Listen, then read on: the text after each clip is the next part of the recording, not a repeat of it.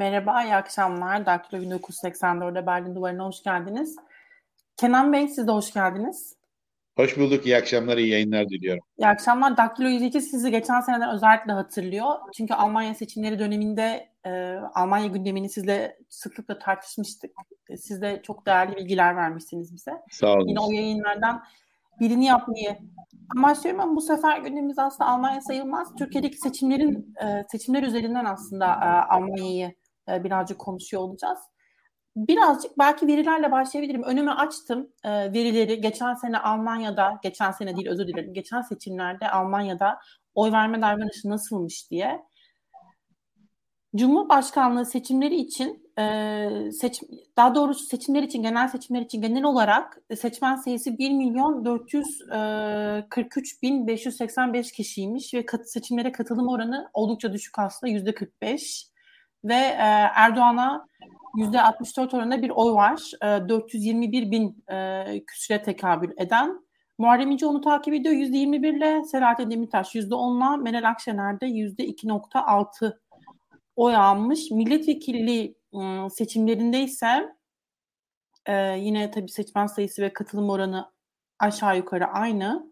Yani seçmen sayısı aynı da e, katılım oranı aşağı yukarı aynı. Burada da AK Parti yüzde 55 oranında bir e, oy alıyor. Şimdi Cumhurbaşkanı ile karşılaştırırsam aslında e, Erdoğan'ın kendi oyu yüzde 64 iken AK Parti'nin oyu yüzde 55'e düşüyor. Cumhuriyet Halk Partisi yüzde 15 oranında oy alıyor. HDP yüzde 14, 14.8, MHP 8.4 ile onu takip ediyor. Bu küçük e, veriden sonra ve şeyi hatırlatarak tabii ki biz burada bir buçuk milyon yaklaşık bir buçuk milyon Türk vatandaşından bahsediyoruz Almanya özelinde ama Almanya'da tabii ki e, Türk kökenli işte ebeveynlerinden bir tanesi Türk olan e, bir şekilde yaklaşık e, üç buçuk milyon insan yaşadığı tahmin ediliyor. Tabii Kenan Bey benim verilerimi güncelleyecektir. Onda eminim daha güncel veriler de vardır. Bunlar üzerinden konuşsak aslında Almanya'daki seçim, yani Almanya'da Türkiye seçimleri oldukça önem arz ediyor diyebiliriz Kenan Bey. Ne dersiniz?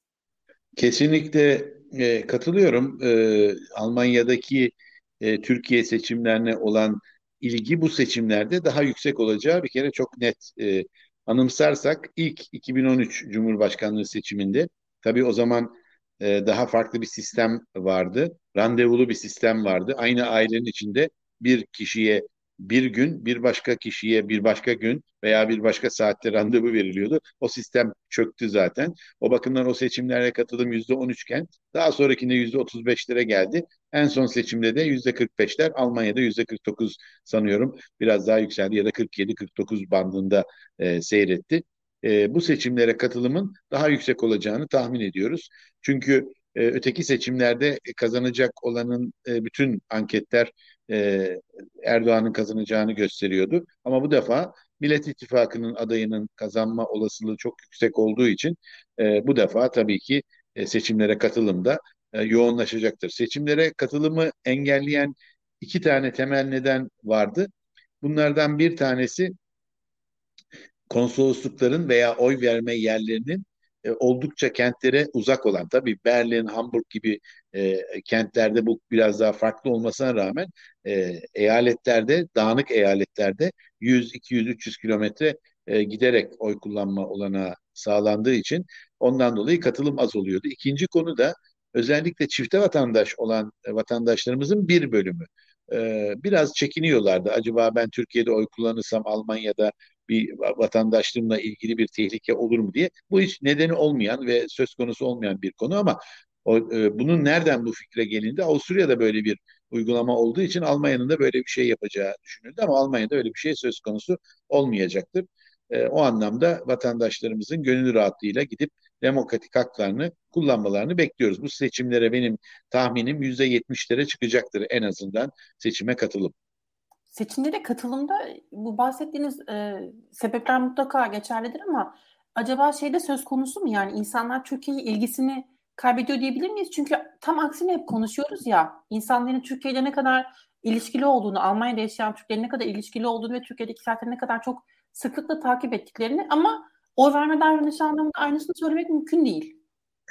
Evet doğru söylüyorsunuz ama Almanya'daki seçimlere katılıma baktığın zaman özellikle eyalet seçimlerine 50-55-60'lara kadar inmiş olan bir şey var. Bu bence genel bir sorun. Yani oy vermeye sadece ilgi olup olmamakla bağlantılandırmamak gerekiyor. Oy vermek biraz da umutların yeşerip yeşermediğiyle de ilgili, sonucunun belli olup olmadığıyla da ilgili olarak görmek gerekir.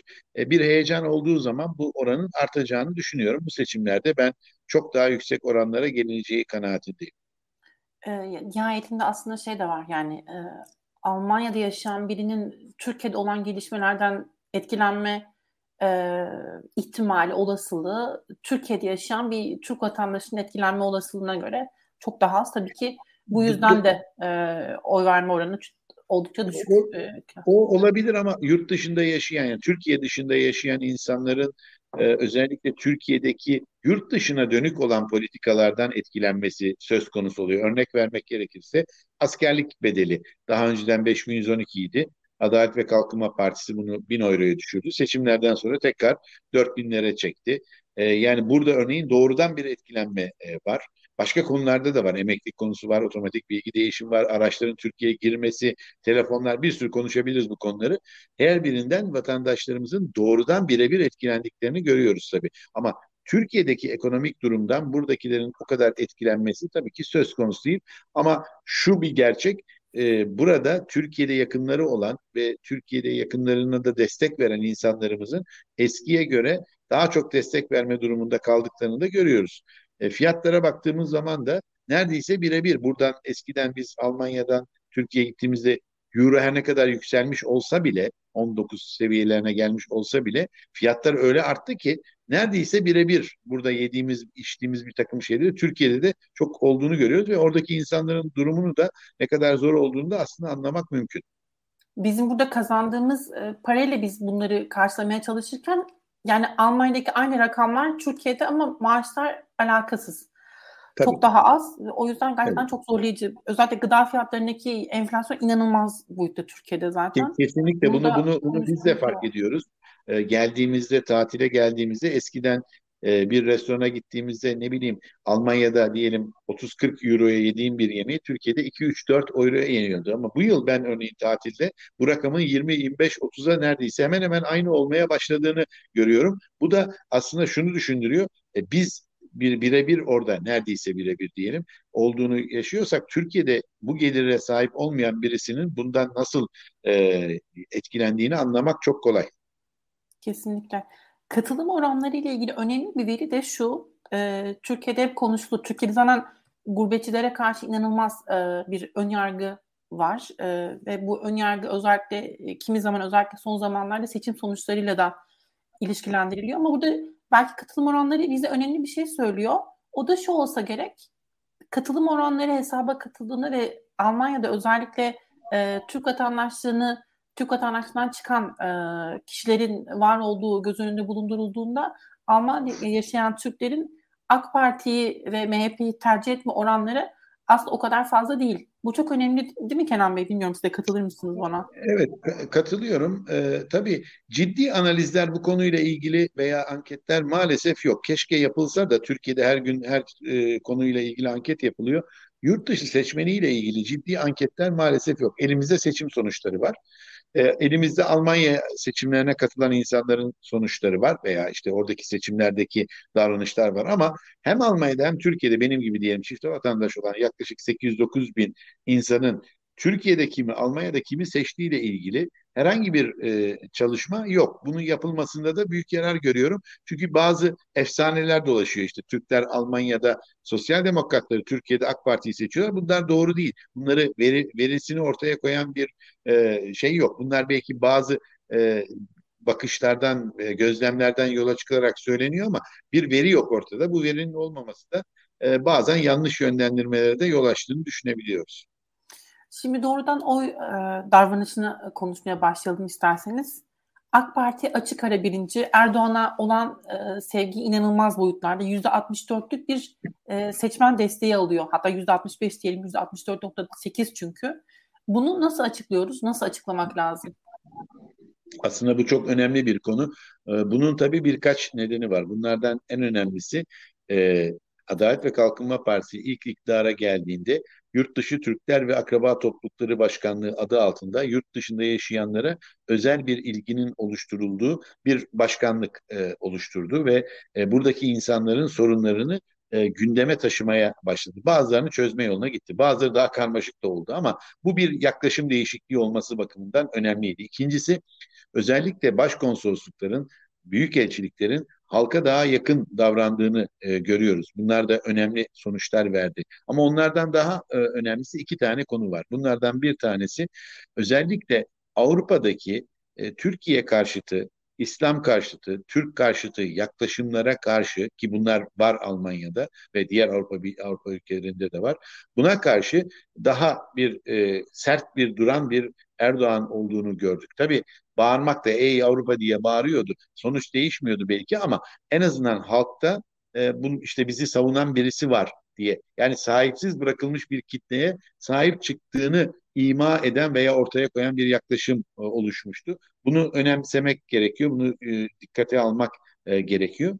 Bir başka konu da e, yine bu İslam ve Türk-Türkiye düşmanlığıyla bağlantılı olarak yani e, Erdoğan'ı bir İslam dünyasının lideri olarak gören bir yaklaşımın burada da özellikle tutucu kesimlerde bir karşılığı olduğunu görüyoruz. Yani başarılı olduğuna inanan bir kitlenin olduğunu görüyoruz. Aslında bütün bunlar e, burada Türkiye'dekinden daha yüksek oy almasını açıklıyor.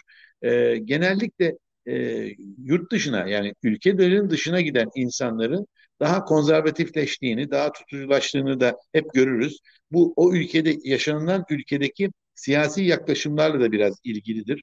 O anlamda Almanya'nın e, Türklere, göçmenlere olan siyasetindeki olumsuz davranışlar, ırkçı davranışlar, ayrımcı davranışlar veya Türk toplumunun yaşadığı işte 80'deki örneğin vizeyle başlayan 90'lı yıllarda yabancılar yasasıyla e, artan daha sonra 92-93 Möen-Zollingen olayları, 2001 12 11 Eylül olayları, arkasından NSU cinayetleri Türk toplumunu Almanya'dan biraz koparan e, sonuçlara e, yol açtı.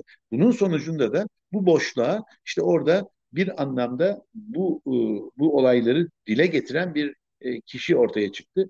Oldukça da popülist söylemlerle burada Avrupa'yı da Almanya'yı da suçlayıcı popülist söylemlerle de bir baş, Başbakan sonra Cumhurbaşkanı olarak ortaya çıktı. E, bunun tabii toplumda bir arayış içinde olan toplumda buna bir savunma e, durumu ortaya çıktı. Yani sonuçta onu destekleyen bir tutum ortaya çıktı. Şimdi tabii ki diğer liderler e, buna karşı daha farklı bir e, ta- tavır içine gireceklerdir. Yurt dışına dönük e, bakışları e, daha farklılaştırma yoluna e, gidilecektir diye düşünüyorum. Bu çok önemli ama bunu sanıyorum diğer muhalefet partileri de şimdi görmeye başladığını düşünüyorum. Muharrem bir sorusu var aslında yurt dışında yaşayan Türklerin oy kullanmasının mantığını anlayamadım. Yurt dışında yaşayan insanlar Türkiye'de yaşayanların kaderini etkiliyor. Bu seçimde de çok önemli olacak. Küçük farklar etkileyecek. Bir de geçim, geçen seçimlerde yanlış hatırlamıyorsam HDP'nin e, Kocaeli'nden milletvekili e, çıkarmasına mı yaramıştı? İyi Parti'nin evet. barışı geçecek mi, geçmeyecek mi? Böyle böyle etkileri olan gerçekten ciddi etkiler yaratabilen bir durumdan bahsediyoruz ama şunu da hatırlatmakta yarar var. Vatandaşlık hukukunun en önemli e, kaidelerinden bir tanesi aslında vatandaş olan kişilerin oy kullanabiliyor olması. Bilmiyorum Kenan Bey siz ne söylersiniz? Yüzde yüz katılıyorum. Ee, anayasamızda Türkiye Cumhuriyeti Anayasası'nda her Türkiye Cumhuriyeti vatandaşı oy kullanma hakkına sahiptir. Devlet de bunun gereğini yerine getirmek durumundadır. Yani bu bir anayasal konudur. Mutlaka tartışılır bu konu ama yani anayasal bir haktan vazgeçmek yanlış olur. Bugün bu o partiyi şu partiyi seçiyor şeklinde bir siyaset konuşmamak da gerekir. E, bugün öyle olur, yarın değişir, değişecektir bu.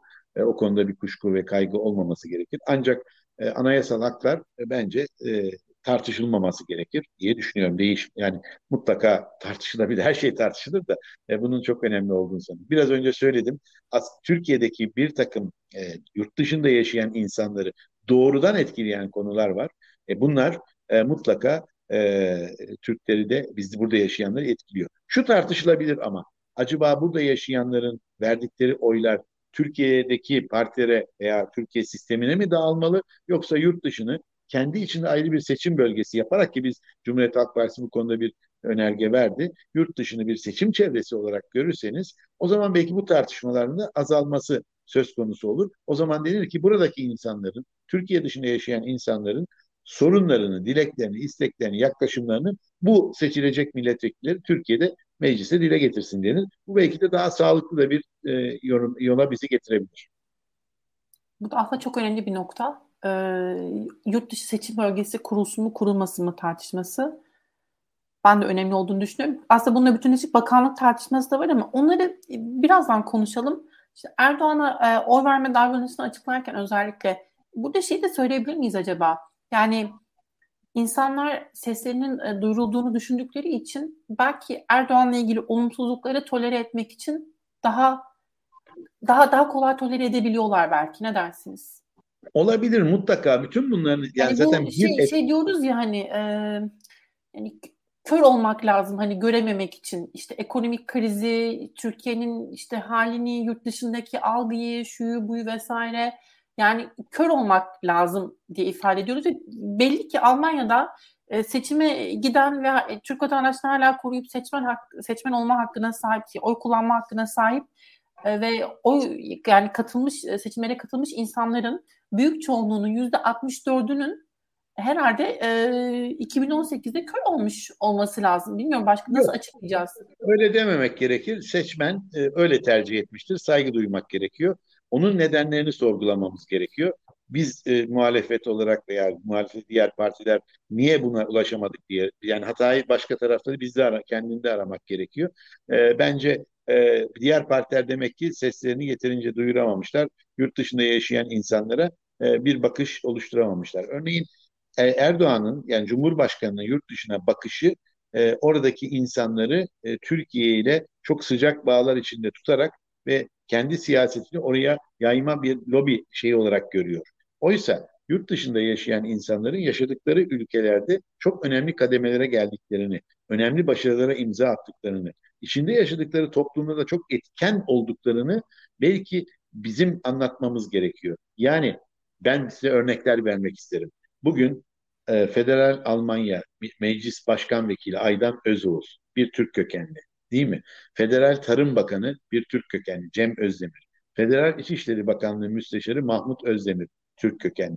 Federal Bayındırlık Bakanlığı Müsteşarı Cansel Kızıltepe Türk kökenli. Federal Aile Bakanlığı Müsteşarı e, e, şey Ekin Deligöz bazı isimleri unutuyorum. Ekin Deligöz Türk kökenli. Baden-Württemberg e, Eyalet Meclis Başkanı Muhterem Aras Türk kökenli. Baden-Württemberg eyaleti Maliye Bakanı, Maliye Bakanı Dan, Daniel Bayar. E, gelelim Büyükşehir Belediye Başkanı e, ile aşağı Sakson'da Hannover değil mi? Belit onay. E, onu da geçtim. Şimdi daha önemlisini söyleyeyim. Almanya'nın yani Türkiye'deki Milli İstihbarat Teşkilatı'nın karşılığı olan iç e, güvenlik biriminin ikinci başkanı Sinan Selen bir Türk kökenli. Şimdi Türkler siyasette, ve, bürokraside... Ve, ve çok özür dilerim. Ve Erdoğan bu saydığınız siyasilerin neredeyse hepsinden aşırı farklı düşünüyor. Birkaçını açıkça hedef gösterdi. Evet. Evet yani aslında bu, bunlar hepimizin Türkiye'nin gurur duyması gereken isimler. Şunu şu konuda şu, bu arkadaşlarımız sonuçta partilerin üstüne üzerinden seçiliyorlar veya atanıyorlar bu görevlere. Mutlaka öyle ama e, buradaki Türk toplumunun e, gururlarıdır bu insanlar. Benim de hepsiyle aynı görüşte olmam veya her görüşlerini savunmam söz konusu olmayabilir. Ama e, bir Türk varlığından söz ediyorsak bu tabii spor alanında böyle, televizyonda, tiyatroda birçok alanda. Ben şunu söylüyorum. Bizim toplumumuzun bu güvene, özgüvene gereksinimi var. Bu özgüveni insanlara vererek siz ey Türkler yurt dışında, Türkiye dışında yaşayanlar bulundukları ülkelerinizde o ülkelerin de kalkınması ve gelişmesi için daha demokratikleşmesi için çok şey yapabilirsiniz. Ee, biz sizde gurur duyuyoruz şeklindeki bir yaklaşım çok farklı sonuç verecektir. Ve e, ben o zaman bu insanlara, yaşayan insanlara daha bir değer verildiğini, farklı bakıldığını, hatta da bir adım daha da ileri giderek sizin deneyimlerinizi, olumlu deneyimlerinizi biz Türkiye'de de değerlendirmek isteriz şeklinde bir yeni bir yaklaşım geliştirerek Buradan da sizden öğreneceğim çok şey var demek daha doğrudur. Tam tersi yapılıyor. Biz Türkiye'de olanları buraya aktarmaya çalışıyoruz ki ters tepiyor bazen de. Onun için ben e, buradakilerin kendisiyle övünülecek ve şöyle Almanya'da bu insanlarımızın önemli kademelere gelmiş olması aslında sonuçta Türk imajına da olumlu katkı yapacaktır Almanya'da ve dolayısıyla Türkiye'ye de olumlu etki yapacaktır. Onun için bu insanlarla gurur duymak gerekir. Dediğim gibi Hepsinin görüşüne katılmayabilirsiniz. Farklı partilerdendir. Ama ortada bir gerçeklik vardır. Almanyalı Türkler e, Alman siyasetine, Alman toplumuna önemli damgalar vurmuştur. Bundan da gurur duymalıdır her Türk. Ben duyuyorum. Ee, izleyiciler de duyabilir. Hatta bu isimlere bakabilirler. Çünkü gerçekten e, hepsi çok özel isimler. E, kabul etmek lazım. Ve e, yaptıkları siyasetinde değerli olduğunu düşünüyorum. Partilerine önemli roller üstleniyorlar. E, Alman siyasetinde önemli roller üstleniyorlar. Diye bunu da noktalayalım. Ben şimdi şeye geçmek istiyorum aslında biraz. E, Erdoğan'ın Erdoğan'a neden oy verildiği meselesini birazcık konuştuk ama Şimdi siz e, Türkiye'deki en eski e, ve şu anda da en büyük ana, e, en büyük muhalefet partisinin e, en e, fazla seçmen barındıran, yurt dışında en fazla seçmen barındıran şehrinden e, katılıyorsunuz ve şehrindeki teşkilat doğru doğru ifade ediyorum değil mi? Berlin en fazla Türk seçmenin bulunduğu yer olsa gerek. Ya değil şöyle mi? tabii e, doğru Köln'le söylüyorsunuz. yarışıyor kent, acaba? Yo doğru söylüyorsunuz. Tabii kent olarak bakıldığı zaman öyle ama bölge olarak bakıldığı zaman tabii Kuzey Ren-Vesfalya. Orada tabii, birden doğru, fazla doğru. çok kent var ama doğru söylüyorsun. 140 bin civarında. Şehir olarak bakalım o zaman. Ben yalancı çıkmayayım. Ee, Berlin, Berlin bu anlamda önemli ve biz biliyoruz ki önümüzdeki sene gerçekleşecek seçimler gerçekten Türkiye için hayat, memak, hayat memak meselesi. Sırtında ciddi bir yük var aslında. Hem seçmenleri kanalize etmek, oy vermek için hem de onları e, bizim arzu ettiğimiz tarafa yönlendirmek anlamında ve Cumhuriyet Halk Partisi'nin ne vaat ettiğini konuşmak anlamında. Siz ne vaat ediyorsunuz? Aslında siz ne vaat ediyorsunuz? Siz ne vaat ediyorsanız muhtemelen bu aynı zamanda seçmenlerin neyi öncelediği meselesinde sizin düşünceleriniz de yansıtıyor olur diye düşünüyorum. Sizin baktığınızda, siz baktığınızda sizce en önemli mesele ne? Finansal meseleler mi? Vergilendirme gibi bunu, buna, buna ilişkin şeyler mi? Temsil meselesi mi? Yani Türk e, kimliğinin temsili ve işte bu yıllardır süre gelen belki gerek ırkçılık olsun, gerek toplumda e, alt sınıfa itilme meseleleri, gettolaşma meseleleri sizce en önemli e, konu ne ve e, tam olarak Cumhuriyet Halk Partisi burada nasıl bir fark ortaya koyuyor? Evet, tabii. E, aslında aşağıdan şimdi yazmışsınız gurbetçilere ne vaat ediyor? Gurbetçilere bir şey vaat etmiyoruz. Biz çünkü Almanya'da yaşayan Türklere bir şeyler vaat edeceğiz. Birincisi onları ciddiye alıyoruz.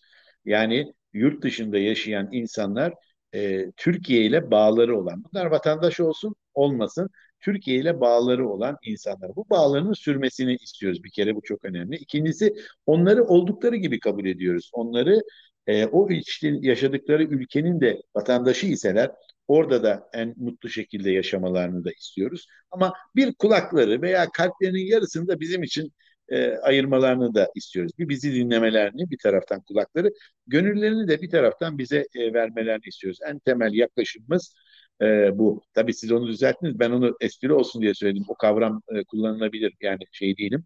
E, sıkıntı yok. Yurt dışında yaşayanlar olarak da olabilir. Ama bizim için önemli olan bir çerçeve oluşması gerekiyor. Bunlardan bir tanesi tabii yurt dışında yaşayanların e, ciddiye alınması. Bizim partimiz örneğin yurt dışında yaşayan, yurt dışındaki örgütleri e, bir genel başkan yardımcısına bağladı. Eskiden bir başka genel başkan yardımcısındaydı. O bütün örgütlerden sorumlu. Hem Türkiye hem de Türkiye'deki örgütler e biz ona da bağlıydık. Yetiştiremiyordu tabii o arkadaşımız Oğuz Kansalıcı. Gerçekten başarılı bir genel başkan yardımcısı. Şimdi Bülent Tezcan sadece yurt dışı örgütlerine yönelik bir genel başkan yardımcısı oluşturuldu. Bir kere bu zaten yurt dışındaki örgütlere dolayısıyla vatandaşlarımıza verilen bir önemi ortaya koyuyor. İkinci konu yurt dışında yaşayanların mutlaka e, mutlaka e, Türkiye'de seçimlere sadece seçmen olarak değil e, seçilen olarak da katılmalarını sağlayacak bir seçim çevresi oluşmasını e, önemsiyoruz. Bunun olması hala da yapılabilir. Yani seçim takvimi açılmadı. Hala önerimiz meclistedir. Bunu yapmak mümkündür. Yani bunu da niye reddettiklerini anlamıyorum Adalet ve Kalkınma Partisi'nin. Ama sanırım Daha bir sene kendi... sonra yürürlüğe, gerçi seçim bölgesiyle ilgili değişiklikler bir sene sonra yürürlüğe girer mi ondan emin değilim. Onu YSK düzenliyor olsa gerek. Hatta seçim Mutlaka, kanunun değişikliği de gerek olmayabilir onunla ilgili. Öyle de bir nokta var O tabii onu, o hukuki bir konu ama bir kanun teklifi verildi bununla ilgili. Yani önemli değil bu seçimde olsun başka seçim. Önemli olan onun kabul edilmesidir. E, kabul edilip edilmemesidir. Yani kanun teklifi verilmiştir, içeridedir. Şu anda e, bir yerlerde durduruluyor tabii. Aslında bunu gündeme taşıyıp e, bunları e, e, hayırsa hayır o zaman biz de biliriz, vatandaş ederiz. Bir başka konu yine yurt dışında yaşayan insanları, Türkiye dışında yaşayan insanları ciddiye alınması ve konularının tek bir elde toplanması çok önemli. Yurt dışı Türkler ve Göç Bakanlığı da denebilir buna. Türkiye'de biliyorsunuz bir göç idaresi başkanlığı var. Bu Türkiye'ye olan göçü de ilgilendiriyor. Yurt dışı ile ilgili Yurt dışı Türkler Başkanlığı var. Bu iki başkanlık örneğin bu bakanlığın altında da birleştirilebilir. Bir büyük bakanlık yapılmak suretiyle tabii ki bakanlık bütün sorunları çözmeyecektir ama bir koordinasyon olacaktır böylelikle. Bütün bakanlıkları ilgilendiren konular çünkü buradaki insanlarımızı Maliye Bakanlığı ilgilendiriyor. Buradaki insanlarımızı Dışişleri Bakanlığı, İçişleri Bakanlığı, işte nüfus vatandaşlık işleri gibi birçok konuyu değişik bakanlıklarda yapılıyor. Ama bunların birer ayna e, bölümleri bu bakanlıkta oluşturulabilir. Buna Almanca'da Spiegelreferat denir. Başbakanlıkta olduğu gibi Alman Başbakanlığında veya şimdi Cumhurbaşkanlığında Türkiye'de olduğu gibi o bakanlıkların karşılıkları vardır. Bunlar yapılabilir. Böylelikle e, yurt dışındaki yaşayan insanlara çok daha net bir önem verildiği çok somut olarak ortaya konur. Bir başka konuda yine e, yapısal bir konu olması bakımından Türkiye Büyük Millet Meclisi'nde de bir yurt dışı Türkler komisyonu oluşturulabilir, oluşturulmalıdır daha doğrusu. Şu anda nedir? Şu anda Dışişleri Bakanlığı'nın altında bir alt komisyondur. Oysa yurt dışındaki yaşayan insanlarımızın sorunları sadece dışişleri konusu komisyonunu ilgilendiren veya dışişlerini ilgilendiren bir konu değildir. Başka biraz önce saydığım sosyal bakanlıktan tutun da e, bütün diğer bakanlıklara kadar e, gidecek bir maliyeden tutun da bütün sağlık bakanlığına kadar gidecek boyutları vardır. Onun için orada bir komisyonun e, bir öz komisyonu oluşması yarar. Yani yurt dışı milletvekilliği, bakanlık, parlamentoda bir komisyon. Bu üç nokta yapısal olarak çok önemlidir. Bu sağlandığı zaman sorunların çözüm yöntemleri bunlar üzerinden gider.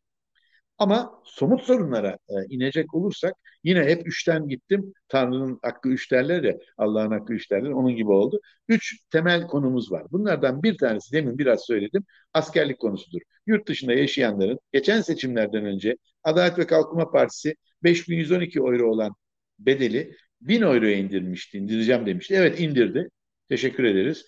Ama seçim bittikten kısa bir süre sonra tekrar 4500-4700 şimdi tam miktarı bilemiyorum değişiyor kurla ilgili yükseltti.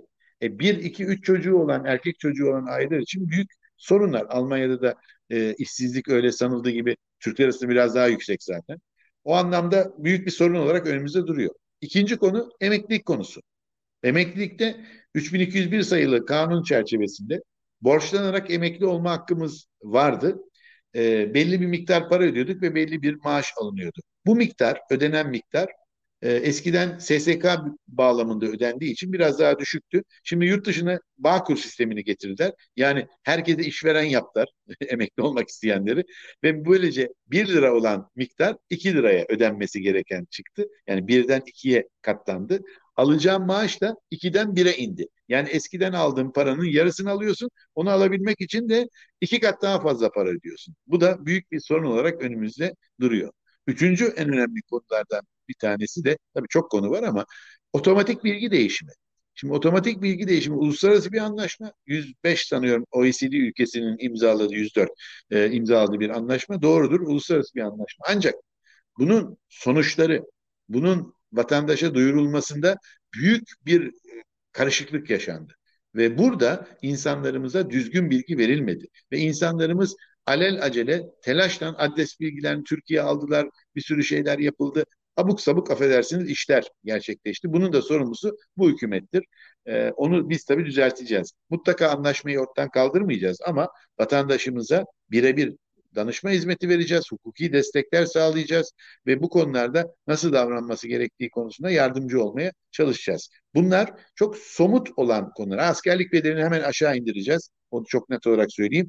Emeklilik konusu daha zor olan bir konu ama onu makul bir şeye kavuşturulacak. Onunla ilgili uzmanlar çalışıyorlar. E, bu sistem mutlaka değişecek. Yani hak kaybı olmayacak. Bir kere onları da e, söyleyelim. Ama e, bunlar çok temel konular. Bunun dışında yine konu, şey içinde konuşabiliriz tabii yayın içinde. Başka birçok konu daha var. Ama onları belki yeri gelince tekrar yapalım. Yani ben çok konuları söylemek yerine ana konuları vurgulamakta üç yapısal, üç de temel sorunumuzu dile getirmiş olayım. Özellikle bu e, somutlaşan üç somut, e, üç e, problem belki acaba seçmenin oy davranışını değiştirmeye yetecek mi? Seçimlerde göreceğiz. E, Muharrem Bey'in bir sorusu vardı. E, seçime katılımın sağlanması ile ilgili bir çalışmanız var mı diye. Aslında ben de tam ona gelmek istiyordum. Bu ÖBEK e, çalışması. Cumhuriyet Halk Partisi bunu Türkiye'de yapıyor, Berlin'de de yapıyor mu, Almanya'da yapıyor mu? Sizden dinleyebilir miyiz? Nasıl örgütleniyorsunuz? Teşekkürler. Muharrem Bey'e de teşekkür ediyorum. Gayet iyi yorum ve sorular iletiyor bize sağ olsun. Bizi de böylelikle geliştiriyor. Evet buradaki en önemli sorunumuz katılım sorunu. Katılım sorunun nedenlerini açıklamaya çalıştım. Tabii ki biz e, kentte olduğumuz için Berlin'de biraz daha kolay işimiz. Yani Berlin'de e, konsolosluk bünyesinde e, sandıklar kuruluyor. Konsolosluk binasında yani olanak var orada. O nedenle oraya ulaşım da çok büyük sorun olmuyor ama biz geçen seçimde 3 minibüsle insanlarımızı yine oraya taşıdık. 35 taksici arkadaşımız insanlarımızı bedava evlerinden alıp oy kullandırıp tekrar geri götürdüler. Bunların sayılarını tabii katlayacağız bu defa. Çok daha yüksek sayılara çekeceğiz. Kenan ee, Bey tam kimse... ondan bahsederken o zaman hemen şeyi de sorabilir, sıkıştırabilir miyim araya? Tabii. Hatta bunu kendim de merak ediyorum. Ee, biz nasıl oy kullanacağız Almanya'da yaşayan insanlar olarak? Ben bunu bilmiyorum mesela. Henüz bakmadım evet. hiç. Bunu Tabii. belki izleyicilerimiz de merak ediyordur.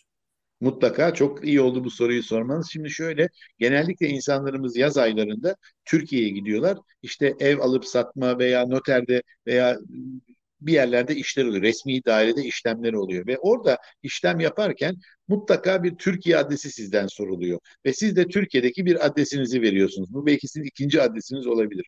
Bu adresinizi verdiğiniz anda sisteme otomatikman o verdiğiniz adres e, ana adres olarak geçiyor. Böylelikle yurt dışı seçmen listesinden düşüyorsunuz. Eğer siz bunu belki fark etmiyorsunuz, size de söylenmiyor zaten. Eğer siz seçim öncesinde dönemi başlamadan önce yani yurt dışında oy kullanma daha önce başlıyor biliyorsunuz seçimlerden daha önce. O tarihte e, kadar e, konsolosluklara gidip e, adres bilgilerinizi güncellemezseniz kullanma süreci başlayana kadar yapmamız gereken bir eylem o zaman. Evet. Konsolosluğa evet, gidip adres bildirmekten bahsediyoruz. Adres bilgisini e, şey biz bunu örneğin CHP örgütleri olarak sisteme girme yetkimiz var. Türkiye'de bütün partilerin olduğu gibi. Ben siz örneğin bana sorarsanız diye size girip isminizi verip TC numaranızı verip bakabilme olanağı oluyor. Bunu tabii ki örgütlere, partilere verilen bir hak bu. SK tarafından tüm partiler için geçerli. Biz oradan seçmenlerimizin, e, bize başvuranların kayıtlı olup olmadığını, örneğin orada yazıyor Türkiye seçmeni diye yazıyor. O zaman diyoruz hemen git konsolosla e, bir dilekçe vermek suretiyle, hatta bazen dilekçeye de gerek kalmadan bu işlemi yapmak mümkün olabiliyor. Onun için seçmen listelerini vatandaşlarımızın mutlaka kontrol etmeleri hatta kendileri de girip e-devlet şifresiyle girip nerede seçmen olduklarını kendileri de görebilirler. Ama, Ama e-devletleri ilk, ilk, kez, ilk kez kayıt olmaları için önce konsolosluğa gitmeleri lazım değil mi? Taşındıkları, taşındıklarından, taşımalarından Mutlaka. sonra aslında. Bir de şu Tabii da var çok özür dilerim. Yani Türkiye'den özellikle bu son dönemlerde göçen e, evet. ciddi bir genç e, genç gençler var çok fazla ve aslında onların çoğu da bilmiyorum oy kullanacaklar mı, kullanabilecekler mi, bu konuda çok bilgi doğru. sahibiler mi? Çok Ve doğru. bunlar çok potansiyel aslında Cumhuriyet Halk Partisi seçmenleri. Kesinlikle doğru söylüyorsunuz e, İpek Hanım. Biz de zaten onlara hitap eden bir çalışma yapıyoruz bütün örgütler olarak. O kesimdeki arkadaşlara e, onu aktarmaya çalışıyoruz. Tabii işte iş, iş göçü şeklinde gelenler var veya başka nedenden gelenler var e, çok yüksek sayıda, Berlin'e de çok yüksek sayıda bu arkadaşlarımız geliyorlar. Ve onlarla da bağlantılı bir şekilde onların kayıt işlemlerini konsoloslukta yapmalarını sağlamaya çalışıyoruz. Bu tabii özellikle bizim açımızdan büyük bir önem taşıyor. O seçmenler bir şey değil o zaman. Konsolosluğa gidip e, kayıt yapıp yaptırıldığı an e, seçmen olarak da oy kullanabiliyor oluyorlar e, konsolosluklardan. Kesinlikle. Benim anladığım kadarıyla. Havalimanlarında Kesinlikle. da oy kullanma sanırım gerçekleşebiliyordu. Doğru mu hatırlıyorum? Elbette. Ama orada bir Tabii sınır ki. yok sanırım. Evet orada hayır şöyle yani yurt dışı seçmen iseniz ancak havaalanında kullanabilirsiniz. Hmm. Ama diyelim ki şöyle yurt dışı seçmen listesine kayıtlısınız. Tam o tarihlerden önce yani seçim dönemi yurt dışında işte e, iki günde 14 gün arasında değişen sürede gerçekleşiyor. Bu sürede örneğin Türkiye'desiniz. O zaman Türkiye'deki bir sınır kapısına giderek orada da oyunuzu kullanabilirsiniz. Türkiye'deki oturduğunuz yerde kullanamıyorsunuz. Herhangi bir sınır kapısına giderek orada yurt dışı seçmen kütüğüne kayıtlıysanız kullanabiliyorsunuz. E, bu bilgi de çok önemli çünkü bazen insanlar uzun kalıyorlar seçim dönemlerinde Türkiye'de tatil dönemlerinde. Diyelim ki başladı seçim. Seçim dönemi başlamadan önce gidiyor. E, ama kalıyor 3 hafta. O arada seçim dönemi bitecek. Almanya'ya gelmesi gerekiyor. E, gelmiyor. Ama diyoruz ki en azından git işte ne bileyim e, İzmir'deysen havaalanına git. Havaalanında git kullan. Yani havaalanına gidip oy kullanılabiliyor o zaman. Bu dediğim gibi yurt dışı seçmen. Yurt dışında seçim, yurt dışı seçmen olarak kayıtlı olan kişiler eğer Türkiye'delerse o dönemde Türkiye'deki sandıklarda oy kullanamıyorlar haliyle ama havalimanlarında oy kullanabilirler. Hülya Hanım e, şey doğru söyledim değil mi? Evet tam doğru söylediniz. Ha, tamam. Ee, Hülya Hanım'ın bir sorusu var. Bu işlemler sadece Almanya için değil mi? Bilmiyorum siz bilgi sahibi misiniz e, Kenan Bey? Hani Bulgaristan'da nasıl oluyor bilmiyoruz ama bilmiyoruz herhalde. Ama sanırım benzer şekilde işliyordur. Tabii tabii kesinlikle kesinlikle aynı şekilde sonuçta seçmen listesine girmek önemlidir. Eğer Bulgaristan'a gidiyorsa orada da tabii ki e, or, orada da oy kullanılıyor diye biliyorum. Bulgaristan konsolosluğunda veya büyükelçiliğinde kullanılıyordur bir şekilde. Yani bunu organize ediliyor. Bildiğim kadarıyla hemen hemen bizim misyonlarımızın olduğu yani Türkiye Cumhuriyeti'nin büyükelçiliklerin olduğu her kentte oy kullanılabiliyor. O anlamda kendisi oraya gidip orada yaşayacaksa o zaman orada konsolosluğa giderek seçmen, yurt dışı seçmen listesine kaydını yaptırması e, çok çok önemli olacak. Bir oy demeyelim, çok önemlidir bir oyda. Öbek e, çalışmasından bahsedeceksiniz. Evet. Ona. Bahsedecektiniz, ben bölmüştüm. Buyurun. Estağfurullah. Hayır. O konu öbür tarafa çok iyi bir şekilde e, geçince ben de oraya bıraktım.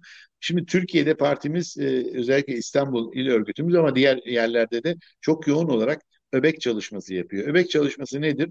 Ee, biz bugüne kadar e, genellikle esnaf ziyaretleri, işte bir takım toplan kapalı salon toplantıları yapıyorduk.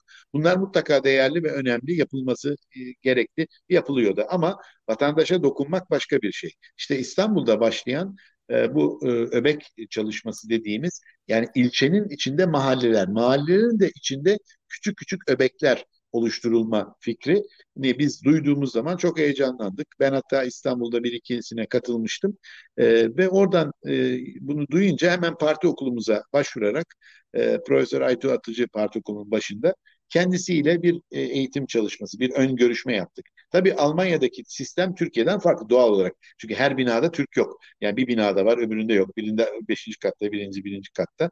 Nasıl yapalım dedik. Almanya'daki sistem biliyorsunuz posta kodları var Almanya'da. Aslında Türkiye'de de var bu posta kodları. 34.300 falan gibi Almanya'da da var. Benim bulduğum 12.207 örneğin.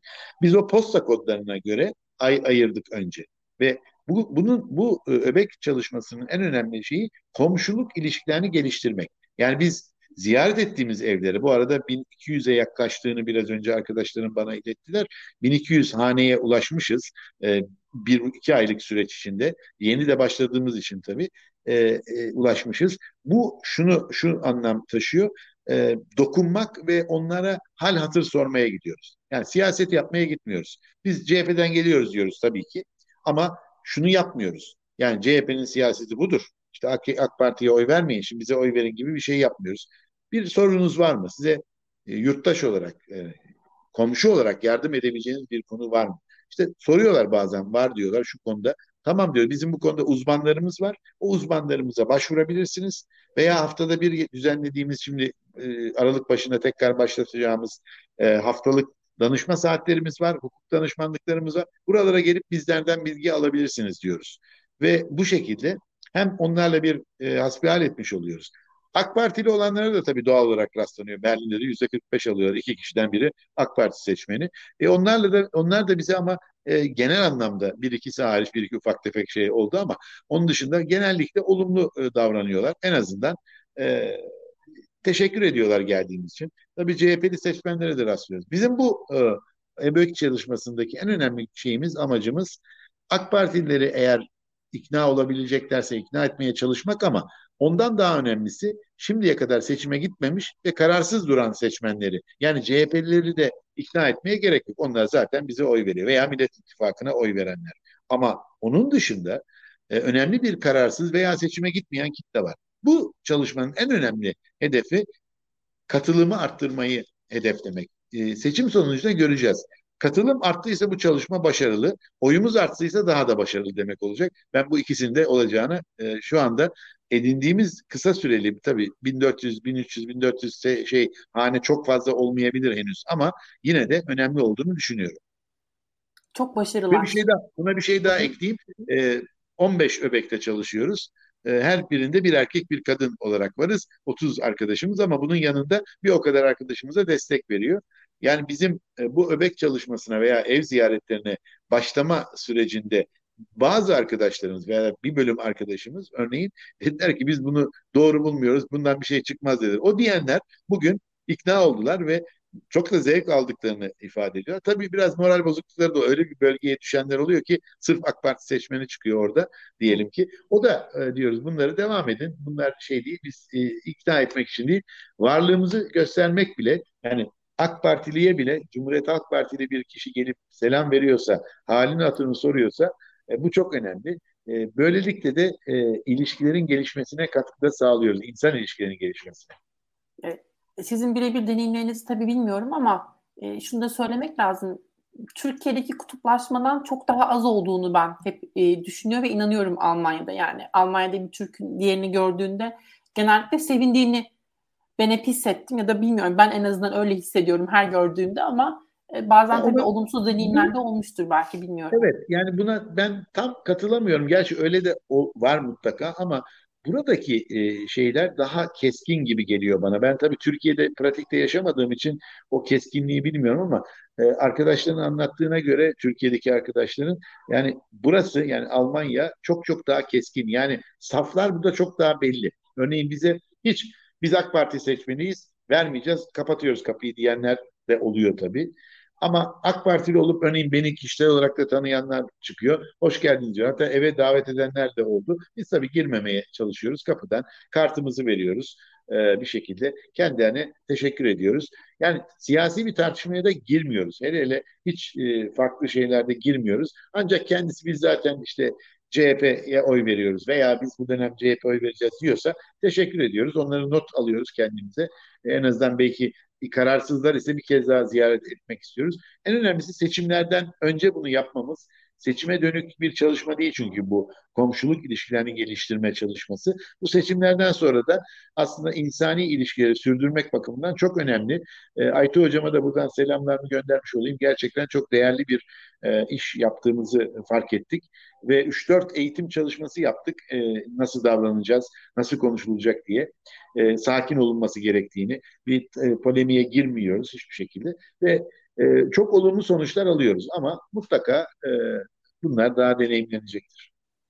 E, Muharrem Bey e, şey diyordu oy kullanmak için çifte vatandaş e, çifte vatandaşlar tabii ki oy kullanabilir. Yaşadığı ülkenin vatandaşı olanlar e, tabii ki oy kullanamaz. Kesinlikle. Tabii. Onu başta Tabii belirtmiştik.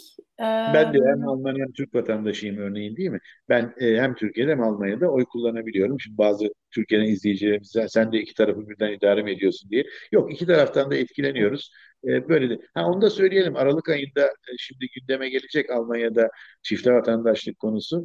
E, bu da çok çok önem taşıyor. E, tabii gönül ister ki bu seçimlere yetişsin. E, Alman vatandaşına geçmiş Türk'ten, Türk vatandaştan çıkmış arkadaşlarımız da Türk vatandaşlığına dönerek Türkiye'de de oy kullanabilsinler veya Türkiye seçimlerinde oy kullanabilsinler. Da bu yetişir mi yetişmez mi bilmiyorum. Böyle bir şey olursa sizin için de ek yük demek aslında ama e, siz onu e, seve seve üstlenmeye razısınız belli ki. Kesinlikle, kesinlikle. Çünkü onların önemli bölümü bizim seçmenimiz, onu biliyoruz. Bir de kişilerden bahsetmişken kimi zaman e, bazı figürler de çok önemli oluyor oy verme davranışında. Mesela Mustafa Yeneroğlu e, eski e, bir önceki seçimlerde 2018'de tabii AK Parti milletvekili olması lazım ve o, o dönem AK Parti için tabii ki politika yürütüyordu ve orada etkinlikler yapıyordu. Mustafa Yeneroğlu Deva Partisi'ne geçti. Deva Partisi'nin yurt dışında nasıl örgütlendiğini çok bilmiyorum açıkçası. Bilmiyorum siz biliyor musunuz ama ee, belki orada AK Parti bir neferini de kaybetmiş oldu. Önemli bir neferini kaybetmiş oldu. Çünkü yeniden kesinlikle, bir kesinlikle. E, saygınlığı vardı toplumda e, diye belki. Var. var. Evet. Mustafa Yenerol benim de tanıdığım iyi bir arkadaşım ayrıca. Çünkü daha önce Almanya'da e, İslam zirvesinde olsun, e, buradaki eşit haklar mücadelesinde, İslam düşmanlığı konularında olsun, e, Milli Görüşü'nde genel sekreterliğini yaptığı için e, o, o anlamda değerli bir arkadaşımızdı. E, tercihini öyle kullandı ama orada yeşeremedi. Orada e, yani o demokratik tavırlar olmadığını görünce bugün Deva Partisi'ne genel başkan yardımcısı oldu. Çok değerli. Gerçekten benim de çok saygı duyduğum iyi bir arkadaşımız. E, e, Deva Partisi'nin henüz bir örgütlenmesi ol, yok bildiğim kadarıyla ama üstünde çalışıyorlar. Konu gelmişken belki e, ya bu hani e, başka partilerle birlikte bu altılı masanın diğer partileriyle birlikte aslında evet. bir işbirliğine de gidiyor musunuz yurt dışına gitmeye tabii, çalışıyor tabii, musunuz tabii. en azından? Tabii. Tabii. Cumhuriyet Halk Partisi e, sadece Türkiye'de Türkiye'nin birleştirdiği gücü değil, aynı zamanda yurt dışında da aynı işlevi e, görüyor. Biz tabii Berlin özelinde e, gerek e, İyi Parti gerekse Saadet Partisi ile çünkü diğerlerinin henüz örgütü yok e, düzenli ve sürekli bir araya geliyoruz ve işbirliği olanaklarımızı yakında tekrar genişleteceğiz. Hatta onların tabii her iki partinin de e, sandık kurulunda üye vermeleri söz konusu olmadığı için onlara belirli olanaklar sağlamak, onların e, gözlemci olarak katılımlar için onların eğitimlerini de e, birlikte yapacağız. Onları da davet ediyoruz. Onlar da buna katılacaklar diye umuyoruz, bekliyoruz. Onun dışında e, e, Türkiye'de yani burada özellikle Türkiye İşçi Partili gençler oldukça yoğun Berlin'de. Onlar da bize ziyaret ettiler. Hepsi çok genç arkadaşlar. Deneyimleri biraz az bize göre ama onlarla da iletişimimiz gayet iyi. Yani biz herkesle konuşabilecek e, durumdayız. Herkesle tüm kesimlere de ulaşabilecek ve e, gerçekten bir barış ortamının sağlanmasına katkı verecek en önemli örgütlerden e, birisiyiz. Geçtiğimiz günlerde e, Abdülhatif Şener vekilimiz gelmişti.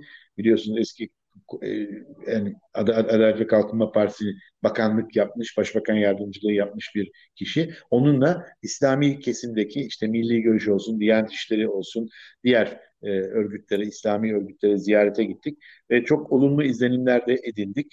E, bu da aslında e, iletişimlerimizin, e, diyaloglarımızın ne kadar önemli olduğunu gösteriyor. Biz diyalogtan yanayız. Tabii ki oraya bir ziyarete gitmekle bir kişinin fikri değişmeyebilir. Değişmez de zaten. Ama önemli olan o değil. Önemli olan bu e, karşıtlıkların e, bir ortadan kalkması, bu stigmanın ortadan kalkması, kutuplaşmanın ortadan kalkmasına katkı vermek. Seçim alanında çünkü e, Haziran'da yapılacak en geç seçimlerde Berlin'de alanda bütün bu arkadaşlarımızla birlikte çalışacağız. E, sonuç olarak onlarla orada alanda bir, bir arada olacağız. Birlikte görev yapacağız seçim koordinasyonları olarak. Bunun için tabii elimizden geleni e, yapacağız. Muharrem Bey e, Cumhuriyet Halk Partisi'nin çok şanslı olduğunu söylüyor. Sizin gibi insanları bünyesinde bulundurduğu için. E, benim sorularım bitti. Çok saygı. Hmm, sizin başka eklemek istediğiniz bir nokta varsa benim aklımda aklıma gelmeyen belki unuttuğum e, onu alayım sizden sonra da sizin zamanınızı daha fazla almayalım. Teşekkürler. Ben şu kadar söyleyeyim. E, vatandaşlarımızın bu defa mutlaka seçimlere gitmesi ve mutlaka partilerin yurt dışında yaşayanlara dönük olan istemlerini, daha doğrusu şeylerini, vaatlerini iyi okumalarını istiyorum. Yani e, sadece bir lider olarak bakmamak gerekiyor. E, tek kişiler yönetemez büyük bir ülkeyi. Nitekim işte bu kaosların yaşanması buna yol açıyor. Türkiye aslında birden fazla aklı bir arada tutarak farklı akıllardan ortak bir zemin oluşturması önemli. Onun için altılı masa, altı farklı siyasi partinin bir araya gelerek çalışma yapması çok değerli.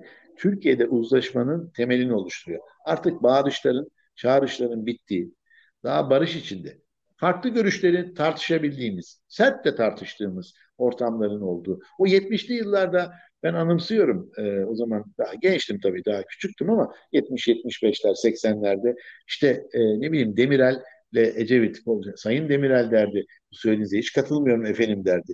Öbürü de Sayın Ecevit sizin söyledikleriniz de e, yutulur lokma değil hani de. Böyle böyle diyaloglar olurdu. Yani böyle diyalogları özlüyoruz. Bağırmalar, çağırmalar, yukarıdan bakmalar, hakaretler bunlar hiç yakışmıyor. Türkiye'ye yakışmıyor. Türkiye çok daha iyisini hak ediyor ve o bakımdan da e, gerçekten buna ihtiyacımız e, var. Biz elimizden gelen çabayı yurt dışında partimiz Türkiye'de gerçekleştireceğiz ve umuyorum e, Türkiye çok güzel günlere ulaşacak. E, hepimiz e, bir nefes alacağız.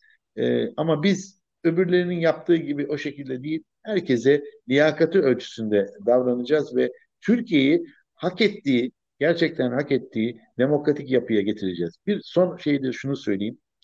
Türkiye'nin demokratikleşmesi, Türkiye'de insan haklarının temel olarak gelişmesi aslında yurt dışında yaşayan insanlarımıza da çok olumlu etki yapacaktır.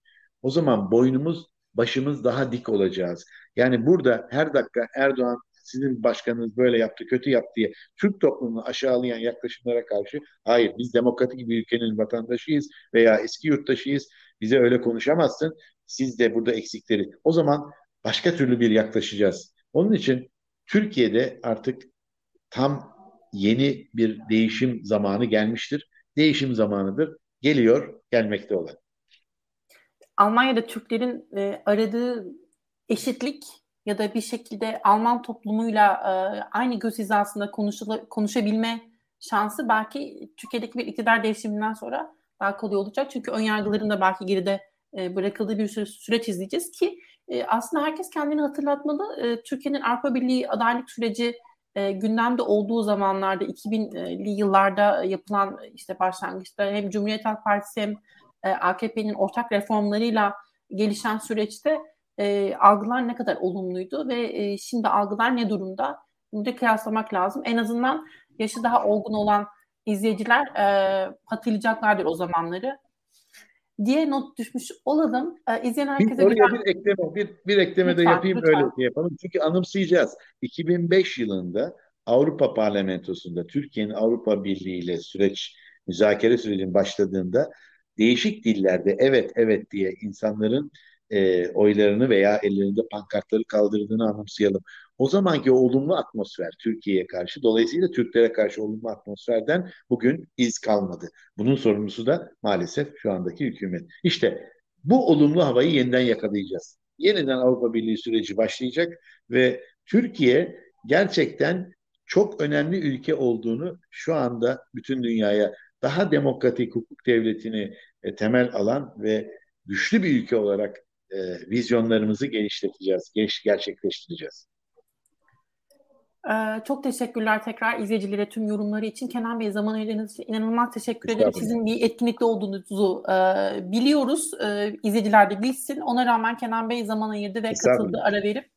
E, bir de yarım saat diye konuşmuştuk ama 52 dakika devirmişiz. Geç kaldınız. E, yapacak bir şey yok. Sıkıntı Yine yok. biz e, mutlaka seçimler yaklaşınca tekrar yayın yaparız diye düşünüyorum. O zaman daha farklı gündemler de olur hem. E, hem de bu yayını daha da geliştiren bir e, ikinci yayın yapmış oluruz diye düşünüyorum. Kenan Bey tekrar çok teşekkürler. Herkese iyi akşamlar. Ben teşekkür ederim. İyi akşamlar.